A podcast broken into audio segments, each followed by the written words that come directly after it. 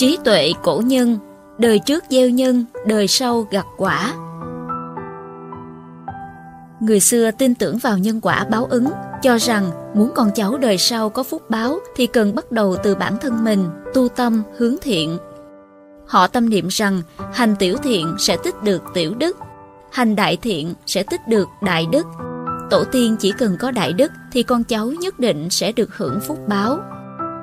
Trong lịch sử ghi chép lại rất nhiều trường hợp thực tế tổ tiên hành thiện tích đức, con cháu đời sau vinh hiển phú quý.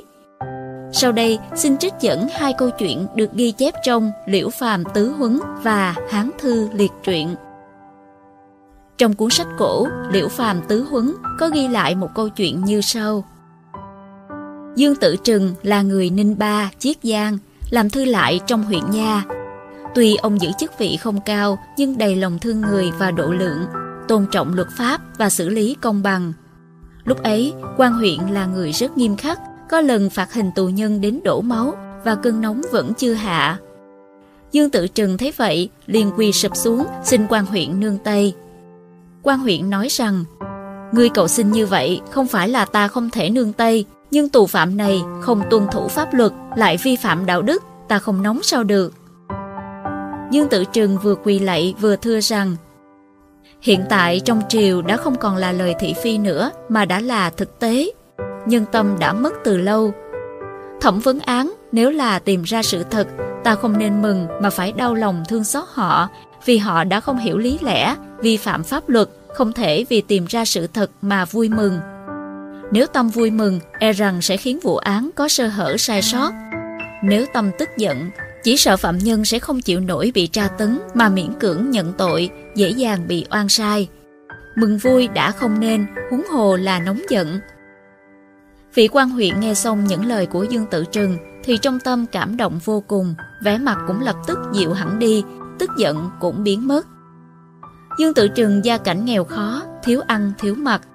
Nghèo khó là vậy, nhưng hễ ai tặng ông thứ gì, ông đều cự tuyệt không nhận. Trong nhà phủ, hễ gặp phạm nhân thiếu cái ăn, Dương Tự Trừng lại tìm nhiều cách để cứu tế họ. Một lần, có mấy phạm nhân mới đưa tới, không có thứ gì để ăn, nên người nào cũng đói lã. Lúc ấy trong nhà Dương Tự Trừng cũng chỉ còn một chút ít gạo. Nếu mang số gạo ấy cứu tế phạm nhân, thì người nhà ông sẽ bị đói, nếu dành cho người nhà ăn thì ông lại thấy tội nghiệp phạm nhân. Cuối cùng ông thương lượng với vợ. Vợ ông hỏi, phạm nhân từ đâu đến? Dương Tử Trừng đáp, mới từ Hàng Châu đến. Vì dọc đường nhịn đói cho nên mặt ai cũng xanh lè, không có một chút huyết sắc nào hết. Vì tội nghiệp tù nhân quá, cuối cùng gia đình Dương Tự Trừng quyết định nhịn đói, lấy hết số gạo còn lại, nấu cháo cho các tù nhân ăn. Sau này hai vợ chồng họ sinh được hai người con.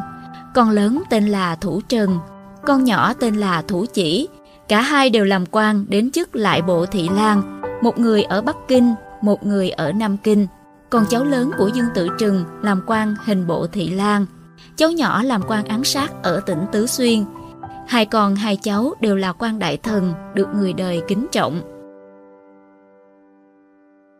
Trong sách Hán Thư, phần liệt truyện cũng chép một chuyện như sau. Vương Hạ làm quan ngự sử Tú Y thời Hán Vũ Đế. Lúc ấy chiến tranh xảy ra liên miên, đạo tặc hoành hành nhiều nơi. Vương Hạ phụ mệnh hoàng đế tuần tra quận ngụy làm quan giám sát bắt đạo tặc. Vương Hạ bắt được thuộc hạ của thủ lĩnh toán đạo tặc và rất nhiều người có liên quan. Tất cả toán cướp, những người sợ hãi nhát gan mà làm theo lệnh của chúng quan viên trong quận và những người dân cung cấp thức ăn cho chúng, ước chừng lên đến một vạn người.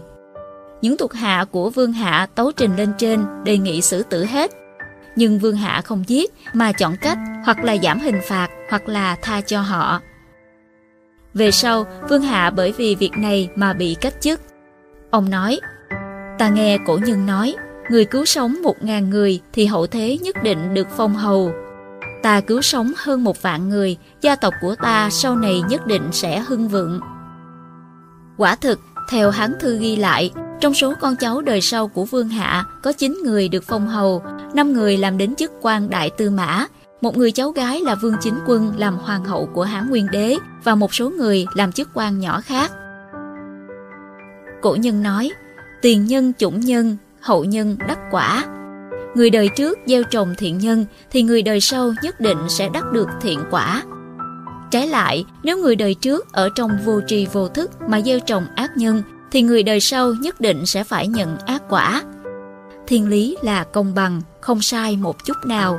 Đó cũng là lời răng dạy của cổ nhân mà người đời sau nên ghi nhớ.